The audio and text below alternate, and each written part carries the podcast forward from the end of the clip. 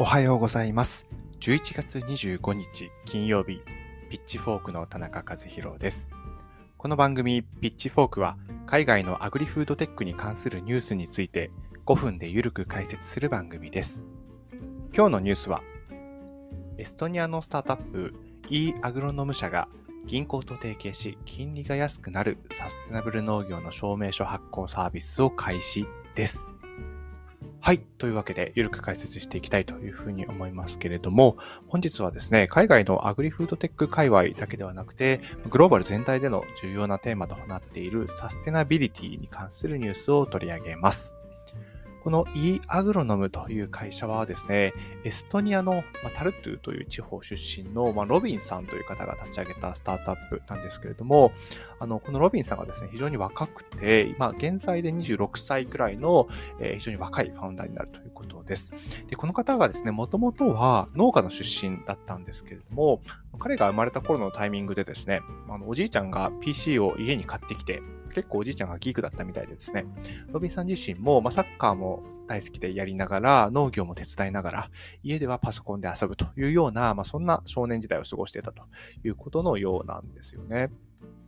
で、このロビンさん自身がですね、まあ、高校時代に友人とスモールビジネスを立ち上げて成功したという経験から、まあ、起業が面白いということで、起業家になりたいということで、まあ大学でですね、まあ IT を学び始めるということなんですけれども、そこで気づいたのが、まあ、実家の農家が、あの、Excel でいろいろと管理をしていて、まあ非常にこう、あの、効率が悪いというところをあの発見したというところで、まずは実家のですね、まあ、農業の Excel 管理しているいろ様々なデータを、ここをプロログラミングを使ってソフトウェアを作り、えー管理できるようにしたというところが最初のようです。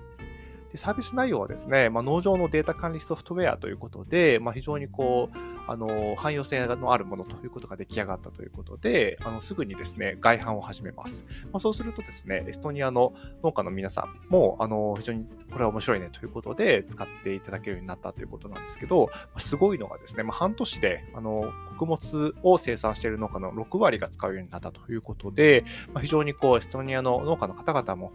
結構 IT リテラシーが高いんだなというふうに気づかされるというようなことになったというところです。で、そこでですね、まあ、エストニア国内だけではなくて、まあ、あの隣国にもどんどんあの進出していこうということで、まあ、ヨーロッパを中心にですね、あの市場を拡大していくということです。で、現在はあの1700以上の農場に導入をされていて、面積単位で見ても100万ヘクタール程度が登録されているというですね、まあ、非常に人気なあのソフトウェアになっているというところのようです。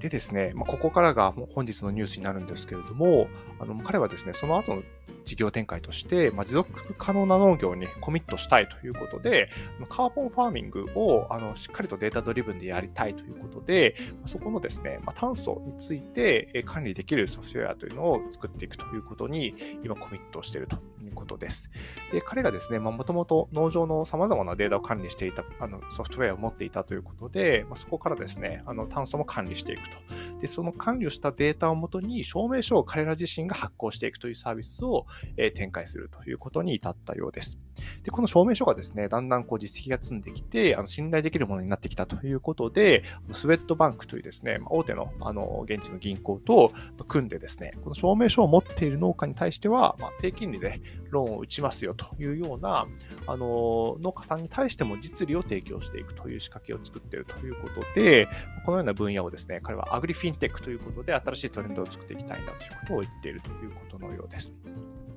でもこれだけでも非常に面白いんですけれども、あのさらにはですね、まあ、この彼はですね、構想は非常に大きくて、この e アグロノムっていうような経験を生かしてですね、今、ソリッドワールド DAO というあのブロックチェーンを活用した DeFi のソリューションで、まあ、炭素クレジットを管理していくというような、そんなプロジェクトも進めているということで、こちらはですね、また少しあの長くなってしまうので、本日は取り上げないんですけれども、非常にあの面白い企業家だなというふうに感じました。